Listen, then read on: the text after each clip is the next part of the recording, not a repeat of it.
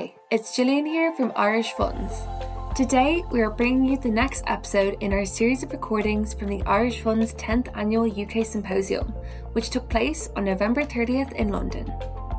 This episode features the Update on Regulation panel discussion, which was moderated by Iain Ferguson of McCann Fitzgerald and includes Derville Rowland of the Central Bank of Ireland and Camille Blackburn of the FCA. The panel discusses the key focus areas for regulators over the next 12 months, including macro-prudential measures, in addition to governance considerations, fund resilience, ESG investing, and the broadening of the investor base in private markets. We hope you enjoy this episode and be sure to keep an eye out for further podcasts on the UK Symposium coming soon.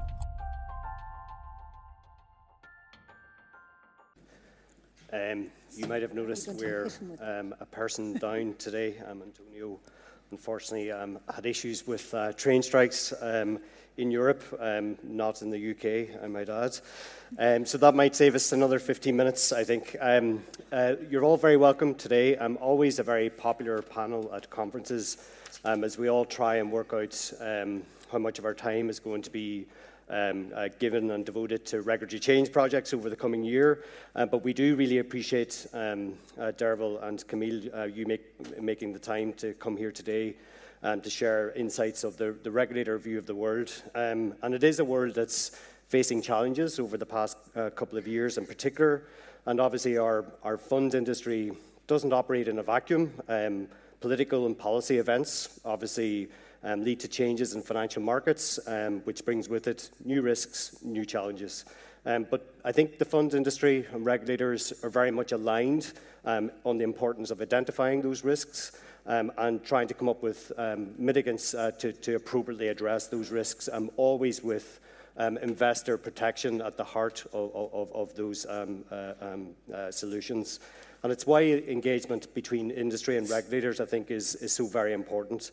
I think we have a better chance of appropriately mitigating those risks that are identified if there's a good communication between what the priorities of the regulators are and what the priorities of industry are. And so we're very pleased that you're here today to give those insights from a regulatory perspective. So, Derville, I might turn to you first. And quite a lot of the themes I think we'll discuss, you touched on your speech today. But in the spirit of debating and aligning with those priorities between regulators and industry, for the Central Bank of Ireland, what has been the priorities and what do you expect to be the priorities over the coming year? Thank you. I had difficulty distilling down the wide choice of priorities that the Central Bank offers me to select for you, because you'll know, some of you will know, we're an integrated regulator, and actually we see that as a key strength for us. So some of what I will say is obviously and directly relevant to you, and it'll be some of the issues I raised in my speech, but I think one of the key benefits of an integrated regulator is that you can see with a horizontal lens issues that are arising across financial services in a wider construct. So some of those are really material priorities for us in your area, but right across all of financial services.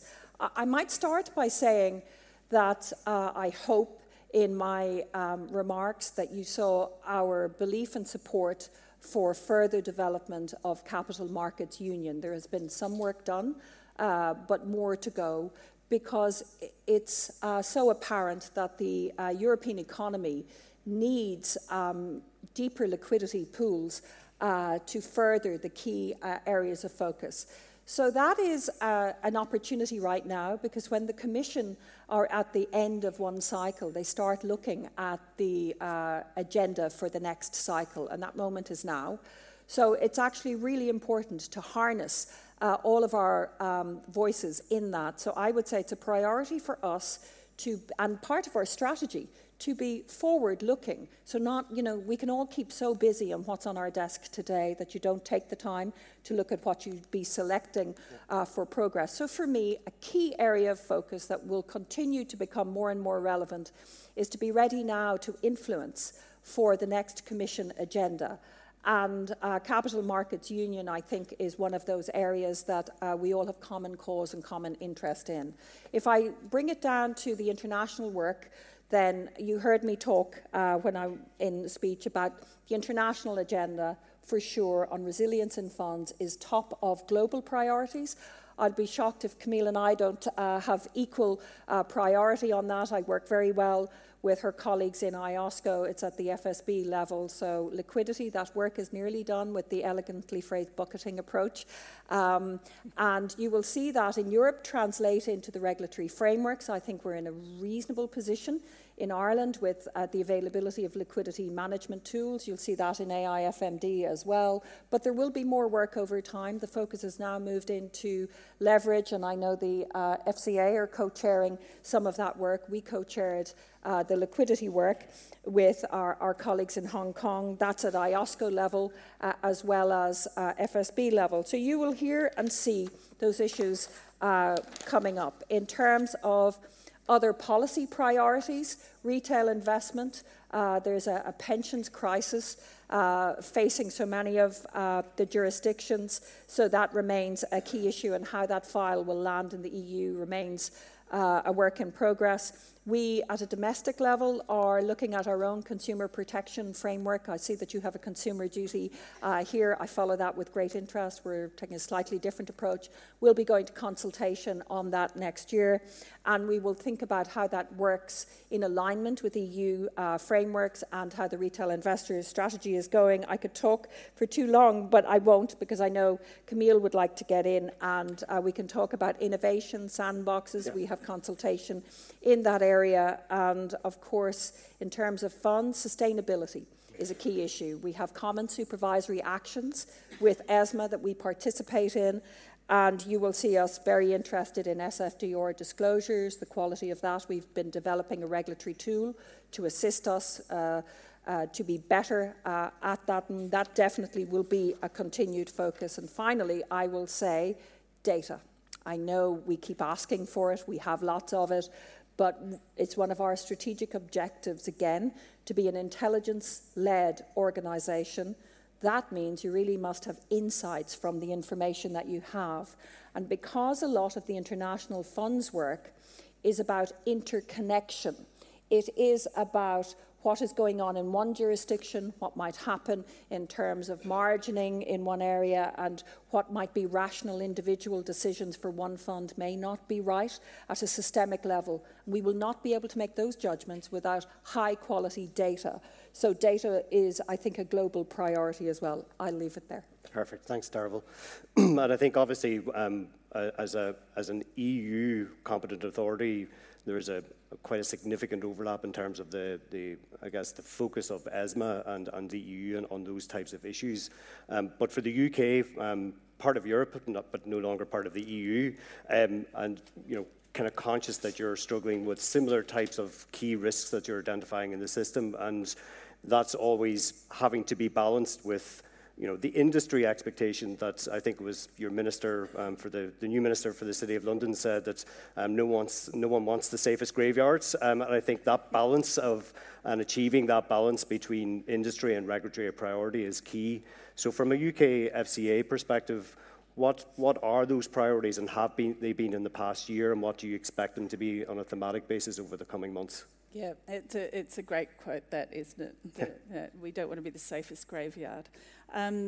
It's always tempting in a panel like this, especially when you've got a colleague like Derville speaking before you, saying what she said, and not running through it again. But I do think it is a busy regulatory agenda, and of course we, like you, have had a very, very busy year. And not only in regulation. So we like the Central Bank of Ireland, spend a lot of time surveying the risk environment, the external risk environment, and of course we notice the market disruption events that all of us have had to navigate over the past 12 months. 3 or 4 quite significant market disruption events. You talked about the Credit Suisse, UBS in your comments before, but that was only one of a few examples of this year. All the geopolitical tension that all of us need to lean into and keep an eye on, and assess the risk to our fund environment, has been keeping us are very busy. And then, of course, there are the business pressures that I know are forefront of everyone in this room's mind, fee compression and market consolidation that's happening in our industry as well. So with all of that in mind, to answer the question about the year, I'd like to cheat a little bit and talk about the year that was, so 2023, what we can expect in the very little of this calendar year that we've got to year end, and then perhaps do a little bit of a look forward to some of the themes that Derville's already touched on. So if we look at the year that was this year, the retail environment in particular, the competitive environment in which a lot of your funds will be leaning into has changed over the last 12 months. In the middle of the year, Derville referred to the consumer duty, so we had the commencement of a consumer duty, and how that will manifest for your boards, for your Irish boards, is that distributors in the UK will be leaning into the oversight mechanisms that you have to ask about how you can be sure that value is being presented to retail customers in the UK. So that will continue to be an important conversation for us over the course of this year and leaning into the next few years.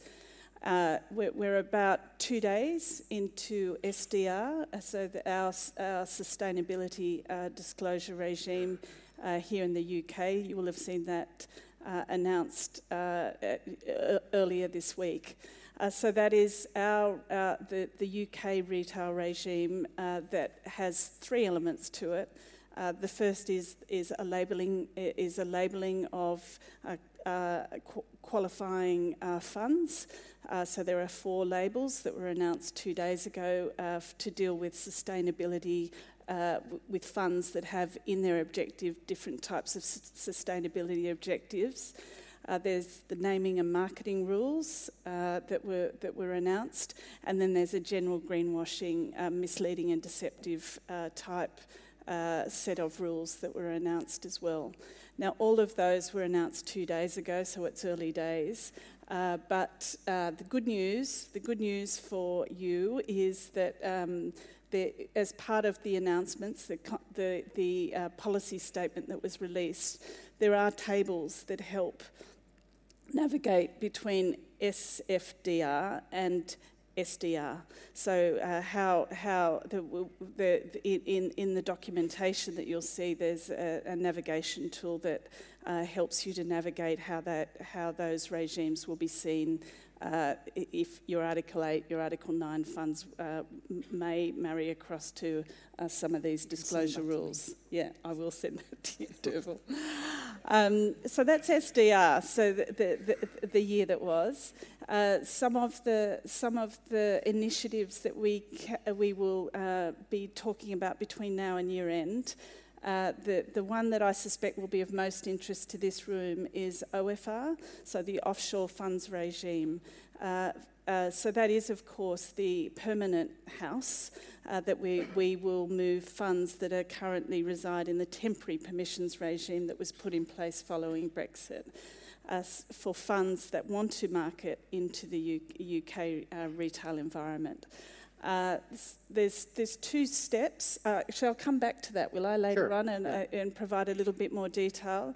But a spoiler alert, there's two steps. The first step is a process type steps that would apply to any decision on equivalence where we will be welcoming funds to market to retail customers in the UK. So the actual how will you authorise yourself to do that?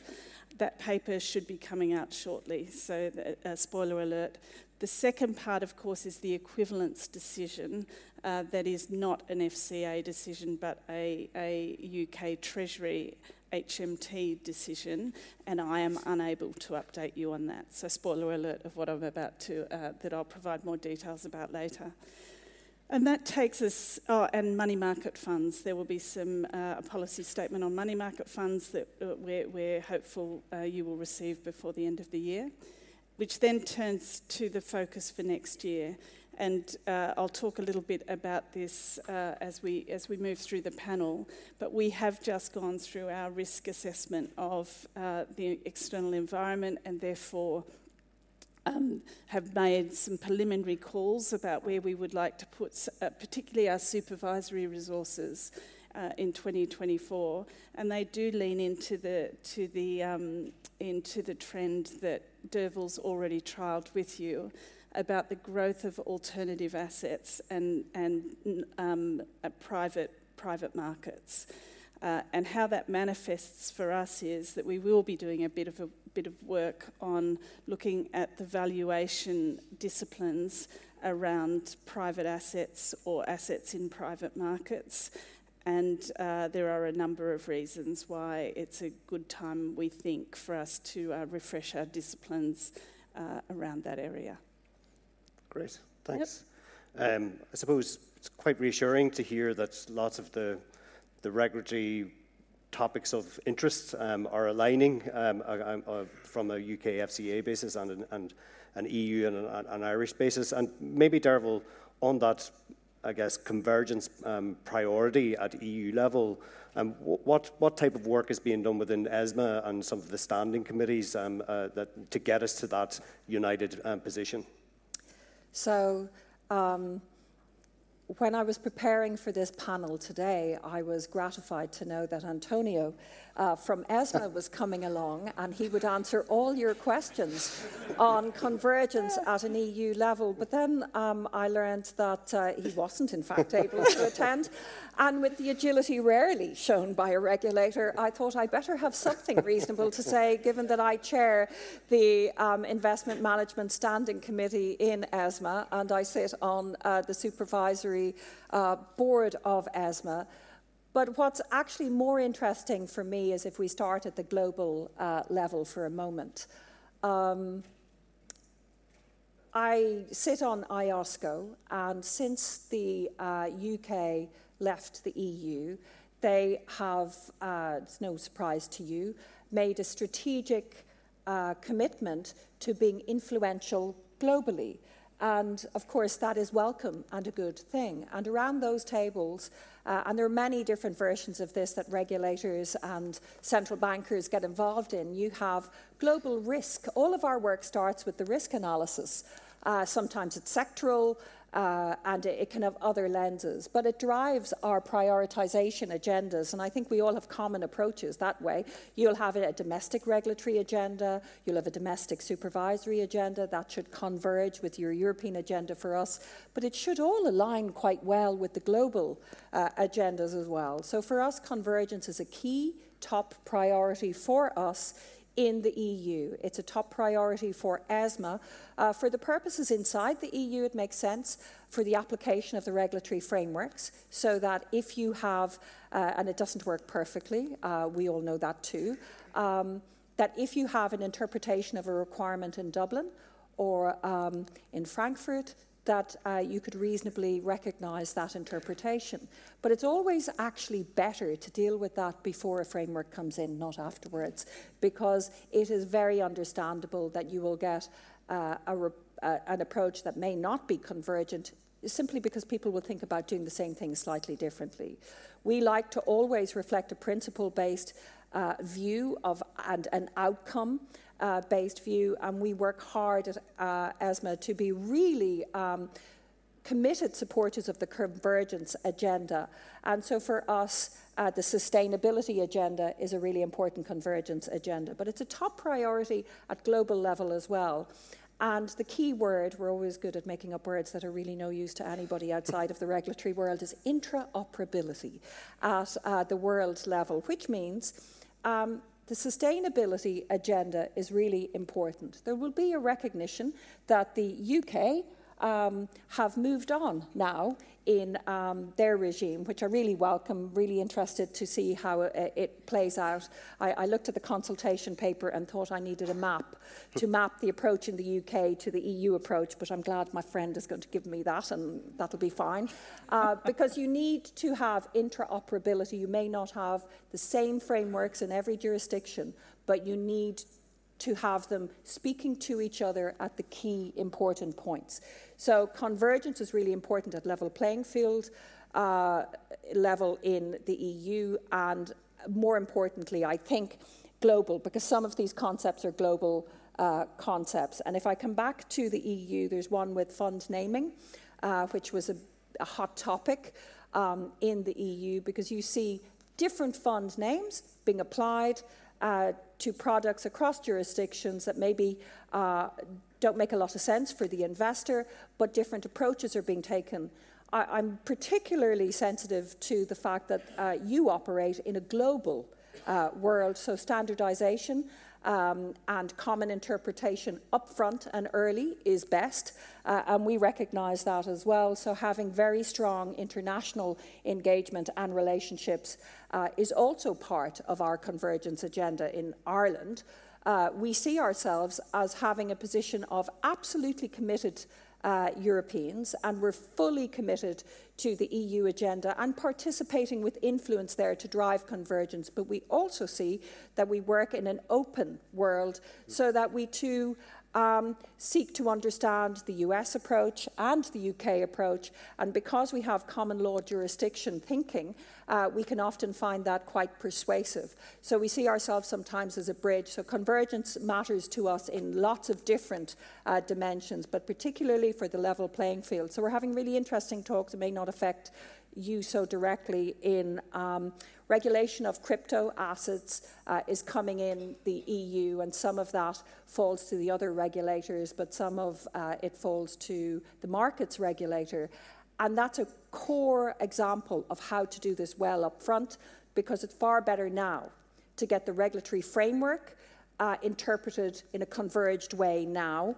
So that leads lots of homework at standing committee level to get interpretation going. And then the second level is, more important nearly, supervisory convergence, which is a key agenda. So approaches, standards required. Now that takes a lot of effort to work together, but in the end it delivers better outcomes, and certainly better to start there up front rather than later. So perfect. And I'll leave that there. And I think from a member perspective, it is that, you know, lots of the member firms will have global footprints, they'll yes. have operations in the US, UK and EU, and it is that ability to leverage off compliance requirements that are consistent with regulatory principles, albeit that at a local level they might be applied slightly different, is a really key driver for them. And I think it's really important that regulators speak to each other on that, and it sounds like you are. So maybe just a word on that.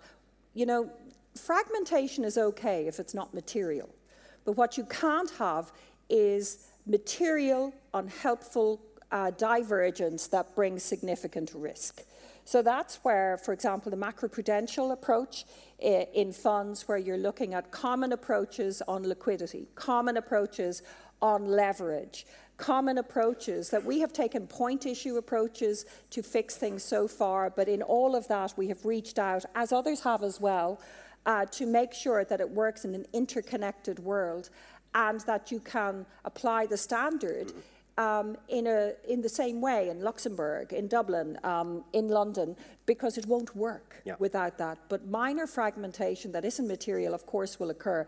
It's when you have material fragmentation that brings risk with it, or is in a blocker to real progress. Yeah. They're the ones that you have to prioritise. Exactly. And Camille, obviously, being somewhat out of the club in terms of the EU perspective, how does the UK FCA see its function in terms of adding to that global convergence? So again, you know, it really is tempting to say what Derville said. Yeah. You know what Derville said, but I suppose the additional element that I would like to add is that the CBI is the Bank of England and the Prudential Regulatory Authority and the FCA. So we are FCA. Funds, of course, are the primary regulators in most cases.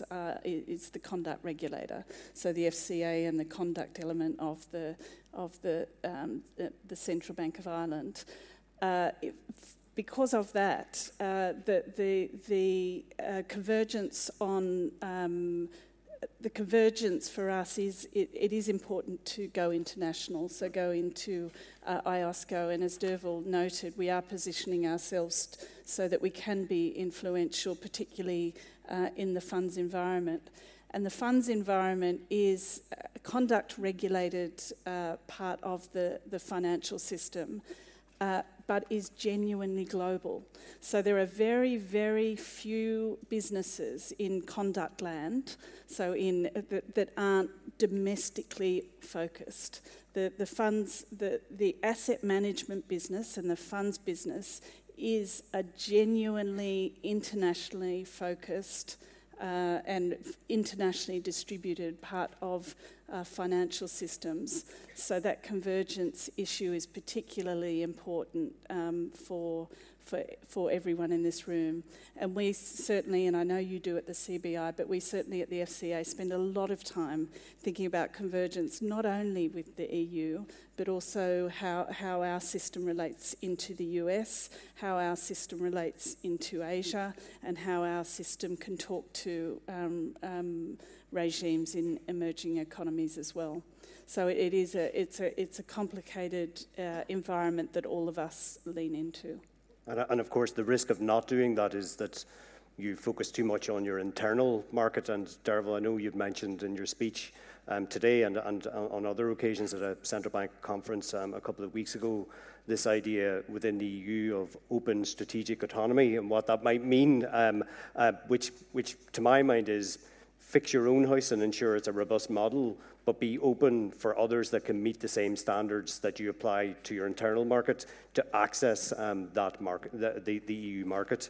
And I guess there was a lot of debate around the delegation model, which would be the most popular model for Irish funds.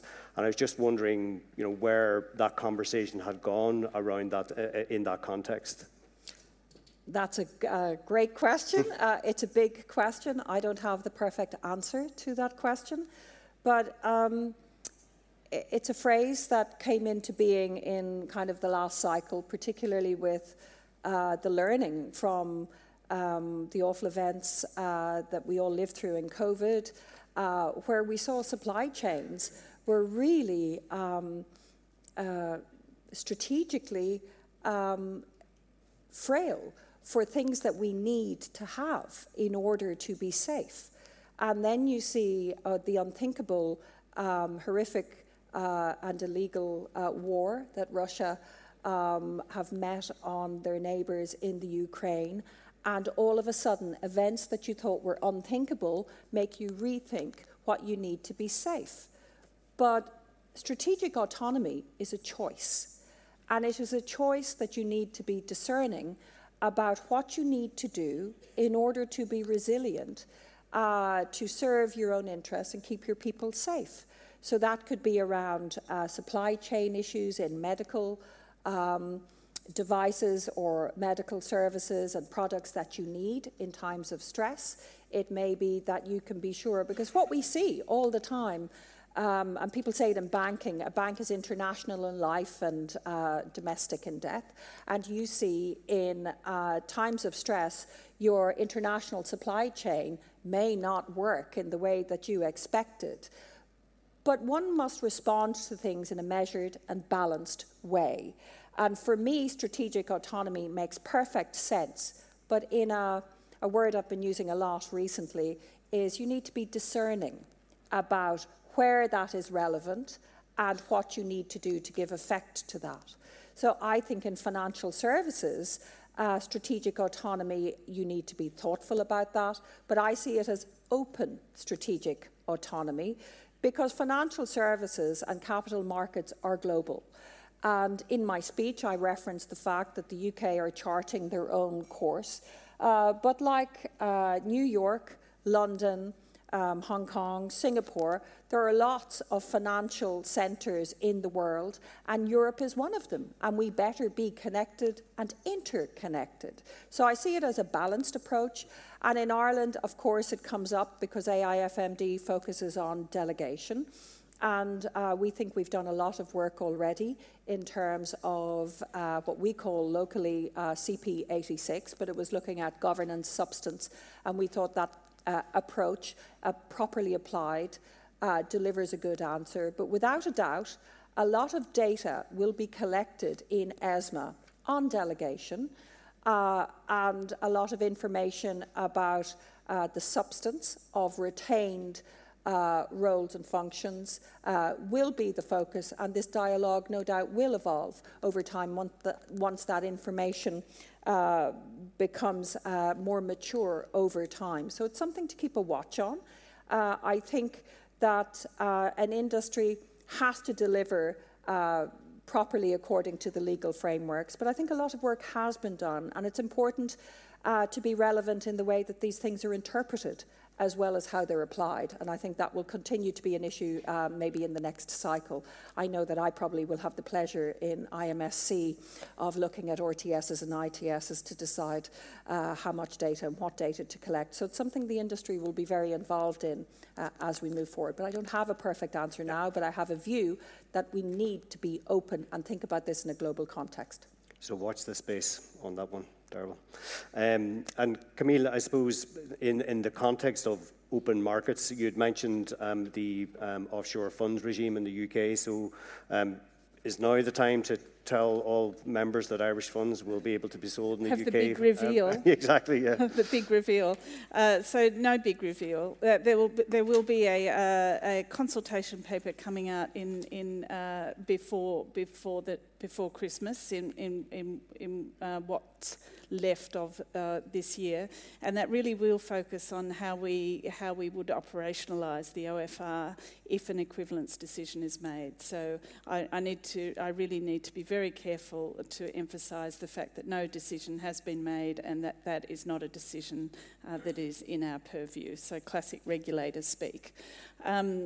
But hopefully we're putting this consultation paper out so that you will have good visibility about the types of things that you will be asked as in the event that we will need to authorise your funds, and how we will go about dealing with those applications. A number of you will already be aware that we're doing a lot of work on our authorisations process behind the scenes anyway to make sure that will be as painless an experience as we can accommodate, given that there's certain information that we do need to receive from you. But I commend that publication to you that you should see shortly. As far as other publications that, and I know you're always looking for extra regulatory reading, so the other publication that I might commend to you is something that should be hitting your inbox right now, and that really is about the Regulatory Initiatives Grid. And that, of course, is a publication that comes out twice a year on, it's a forward look of the next 6 months of initiatives that are coming out in the UK, not just from the FCA, but also from Treasury, from the Bank of England, from the PRA, from the Information Commissioner, so that you've got a one-stop shop of initiatives that are coming your way. But I think the best read for this audience, the bit that you'll get terribly excited about, is the section on the offshore funds regime and money market funds, are probably the big pieces. Just one technical question, and maybe it's a little bit unfair to put you on the spot on it, but it's just come up on the screen. And the question is, does the FCA expect Irish funds that distribute in the UK to conduct value assessments in line with the UK assessment regime? So that is part of the whole decision-making process. So we'll have to wait and see what the final decisions are on issues like that. So we've got a little bit of a timing difference with this conference, I'm afraid, Pat, and me being able to answer that. Yeah. Well. People in the room would know that if you weren't in the temporary permissions regime, so moving into OFR, and you've come in through a process that we're using at the moment, we have been applying the assessment of value rules for those funds that are coming into the UK at the moment. But that is not necessarily indicative of how we might end up with OFR, but I'm afraid that's something that I'll have to write to you about when we see the final decision. Great. That's kind of, is that a Treasury decision or an FCA decision? That's a Treasury decision. It's part of the Treasury. That could be thinking about equivalence of that's right. EU regimes and will they be deemed as equal? And if they are, that could be the end of it. And if they're not, then there could be extra requirements. Correct. Regulatory dialogue live. Live on stage, I like it. Look, I don't think any conference panel debates worth its salt wouldn't touch on the ESG agenda, and I think it is one of those examples of why convergence of principles from a regulatory perspective is really critical. You know, obviously having, as you touched on, Derville, the minutiae of the rules operating in different markets is okay as long as the main principles are aligned. But I think the ESG rules and principles, that's where we're all struggling a little bit from an industry perspective. In you know, the EU was the first to market with its regime. Things have developed. We're likely to have different regimes applying in the near future for UK and EU. It's true. Yeah. So, what's the central bank's priority in relation to that? I was wondering, was it you or me? Yeah. So, look, I think, and we can hit one of these questions as well. I think there's a question about the EU have a consultation, a limited consultation open at the moment, I think on SFDR. I think I'm like an advertising campaign. It closes on the 15th of December, so get your answers in early. I think it's limited and closing. And I don't think you will see the EU jump too quickly now to a labelling regime. And I commend my colleagues on getting to that now, because I think it would be helpful and welcome in the longer run. But in Ireland, we won't legislate locally on these things, because we think, and some countries have done that initially, but we think it's better to take an approach in lockstep with the EU and drive for convergence at EU level, and that's a good answer. That isn't to say we won't be taking our own sensible views at the gate. We have a very big funds industry in Ireland with a lot of applications coming in, so we will definitely be doing work on that. But again, that is because we are working on that agenda at EU level as well. So whilst we have our own views, we work with our European colleagues. And I think it's true that the legislative cycle in the EU is probably entering the more closing phases of this mandate and thinking about what will be looked at for the next mandate. So I can't say whether they will do extensive regulation again. This will be limited, I think. We certainly have an appetite in ESMA to deal with the issue that we think is a real material issue in greenwashing for investors on fund names, and it may be that that can be dealt with when AIFMD is brought into force, I think in March of next year. We'll be able to use that as a hook, but that's a European approach, again, which I think a converged European approach is the way forward. So this will move, I think, more slowly. Sean Berrigan spoke at the conference that the Central Bank had in Dublin, and I know I've spoken to him. He heads up the financial services work at the Commission. And, you know, he is a guy with a lot of people, tell Sean a lot of things. But he said, we have a really extensive framework in the European Union on this topic. I read in Ignites with the fatigue of the staff of your businesses on this agenda, that it has turned, maybe it's at risk of having turned into a compliance agenda rather than a performance agenda.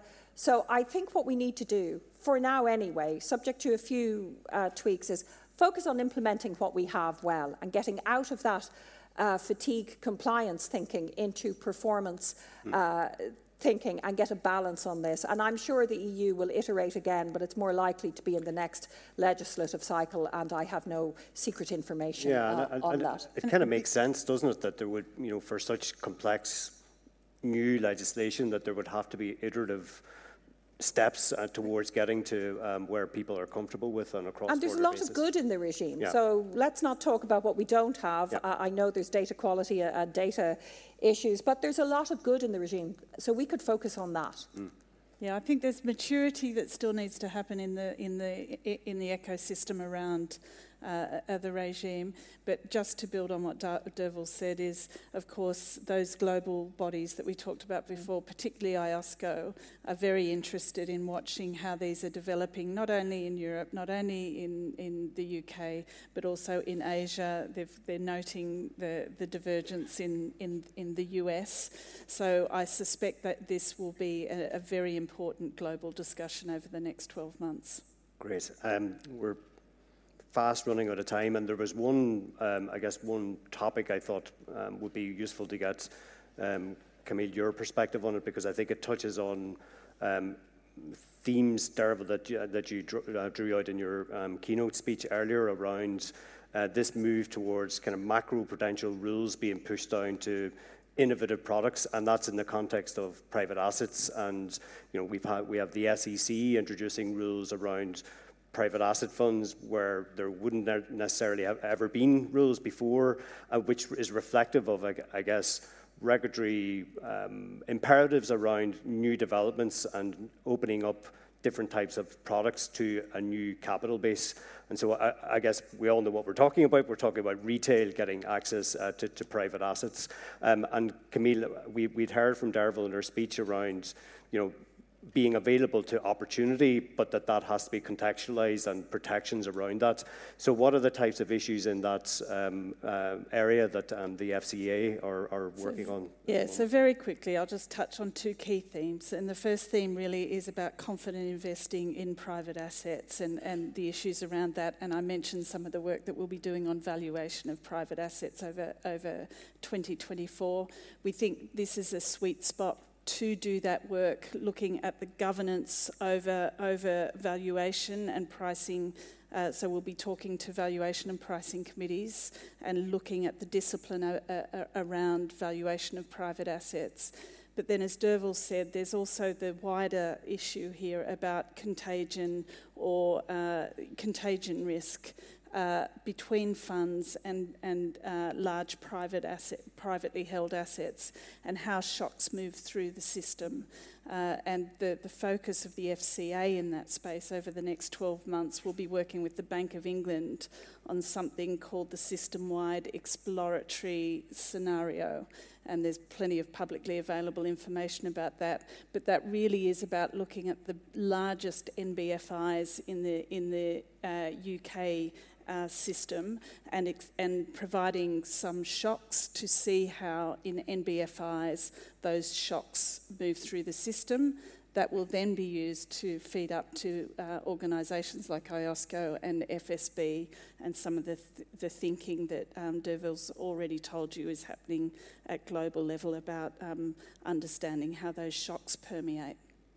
Really interesting. Yeah. Great. So I have a flashing light and Eamon's waving at me, which means it must be lunchtime. So it just leaves me to say thank you very much to Derville and Camille for a very interesting discussion, and wish you all the best for your lunch. Thanks. Thanks, Derville.